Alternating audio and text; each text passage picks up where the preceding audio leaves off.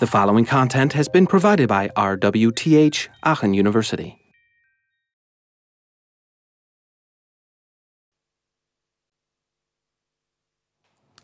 So let's come to um, focus and um, selection because that is one what is very important. So on tvOS, the interaction is based on a focus model. And just showing a single color around a button, that is just not enough because that won't make you feel connected. Um, what is done is it uses subtle animations and a so-called parallax effect. We will see an example in a, in a short um, video sequence. Um, you get all these things for free, basically, when you use um, the standard APIs that Apple provides you. So basically, when you use uh, a UI view or a UI button, basically, uh, you can get these visual effects based on motion for free. And you should also look into that focus um, should move in the expected directions. And, and there are like two different things that can happen. So the first is basically the focus moves in the direction of the gesture. So um, if I move to the, to the right-hand side, basically the, the focus also moves there. But the content, on the other hand, might move to the other side. So um, think about you have a rectangular area that is currently um, signifying you what item is, is currently selected. If I now swipe to the right-hand side, I can just move my content, the underlying content, to the left-hand side, and that will have the same effect as moving the focus uh, to the right-hand side. Whereas if you use, for example, full screen elements, it is more like on your iPad uh, an experience, so the object should move in the direction of the gesture. So if you swipe uh, image to the left, the image should move to the left as if you were touching it directly.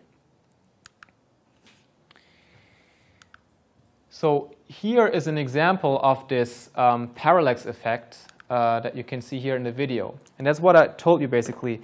As soon as I'm moving my finger on the touch surface, you can see that this button here um, is constantly updating its motion. It's actually consisting of three different layers. And these three different layers, which is foreground, middle part, and background, they move accordingly as soon as I move my finger over the touch surface. And that really makes the user connected because there is an immediate response to my input, even though it is a very subtle input, just like moving my finger slightly over the trackpad. Um, yeah, um, so that basically, um, how this build up, it, it uses so-called LSR images. Um, so this can have up to five layers that you basically stack on top of each other, and that will give you that effect here. Um, and uh, what you should uh, take into account is when, as soon as this moves here, you can see that uh, it moves slightly to the left-hand side here or down or up. So you should have a appropriate padding between different items that you display next to each other so that they do not overlap when this focus and um, parallax effect happens. Do not display a cursor because that doesn't really, uh, really make sense here. Um, a cursor displaying would be annoying or very small. So having this here um, still makes you um, connected. An exception might be, for example, in games, and this is when we are again moving over to the immersive applications that you saw on iOS. You can there a little bit um, work differently, like show a crosshair, for example, for a shooter game. That probably makes much more sense there. So um, now the question is, how can you control the UI with your remote? And that's basically the same as on OS 10 and on, on iOS, so it's not much different. And wow, that's because tvOS is basically based on iOS, and iOS has been inspired from OS 10. So um, you basically um, can move, uh, you can basically ask your, your application um, to, um, to update the focus um, programmatically, but you yourself cannot force the focus to move to a certain part. So let's say I have three buttons here in my user interface. Um, tvOS can tell me what item is currently selected. Uh, and let's say our focus is currently at this button here. I cannot programmatically force the focus to move to this button here. That's not possible. Why? What do you think?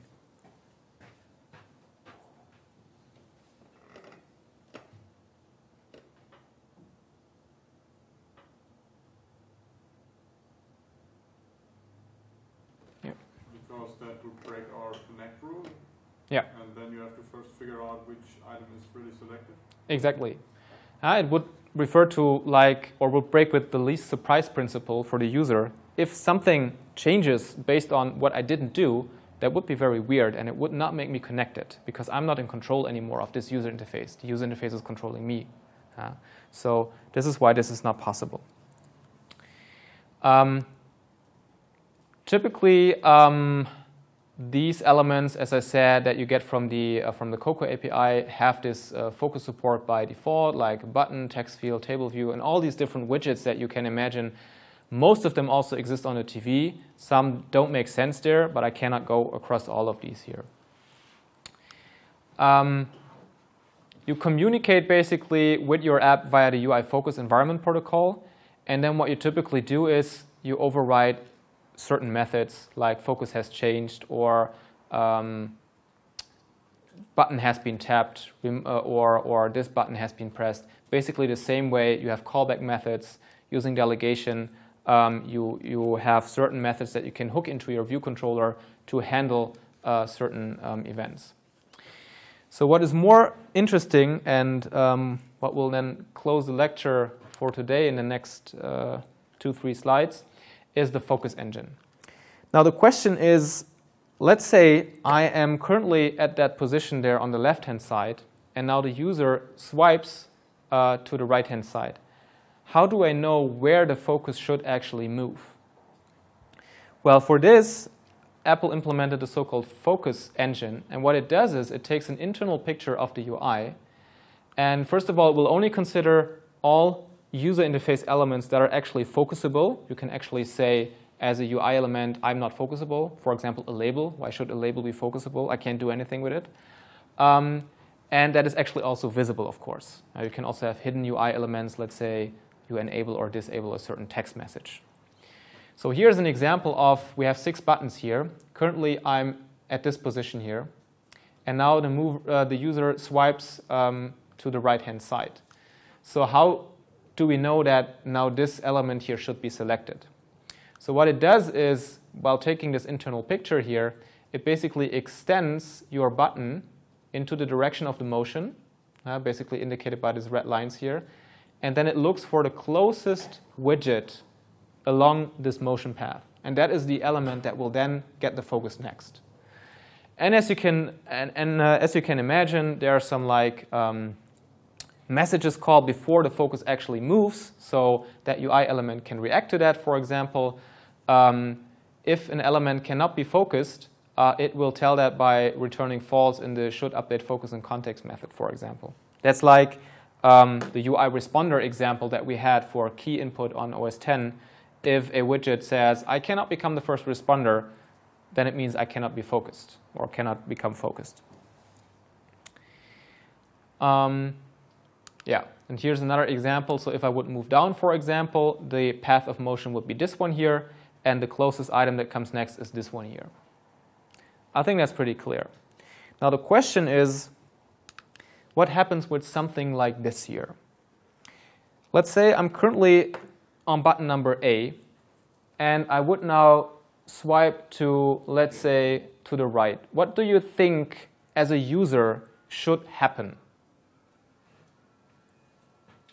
I'm currently here, and I'm swiping to this direction. What, for, from your user's perspective, what would you like to see? What would you expect would happen? Yeah, button B should be selected. Yeah, because there's just button B on the on the right-hand side. That's the only element that makes sense to be selected. Yeah, and let's imagine we would have one button that is here, what I could then do is, of course, with the focus engine, I could move down here, and then I could move right to that side to select button B, but it requires me two different swipes. That's tedious. Yeah. But with the focus engine, we have the problem, if we swipe in this direction, there is no button B. So focus engine will not work. Uh, same thing if I would swipe down, I would probably expect also button B to be selected. And that also doesn't work because there is no element that is focusable in, along the path of motion here. So how to deal with that is with a simple trick, and that is called um, with focus guides. And focus guides are basically, yeah, if you want to consider it like that, invisible buttons or invi invisible widgets that can then redirect basically your uh, motion event. So what you do is basically you place these in code so they are not visible. Um, and then these here can react to when they get the focus, where the focus then um, should be basically moved over to. So basically, um, in this case, um, the focus, um, this element takes the, uh, the, uh, the input, and then um, the input can be redirected to the button down, basically. And the same can be done for this button here. So when you swipe down, the focus can be redirected into this direction here. So, and that is basically um, the magic trick that then happens.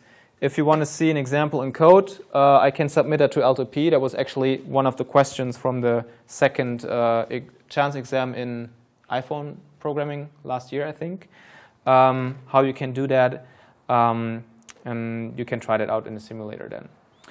So this wraps up my lecture for today. So we have looked into post-desktop Windows systems, especially mobile Windows systems, and then also a peek into uh, what's different when we have interaction uh, with something that is not mobile, but also not desktop. And you see there are also differences that have to be considered in the widgets and in the way how the user communicates with the system. So thank you very much for your attention, and then see you on Monday.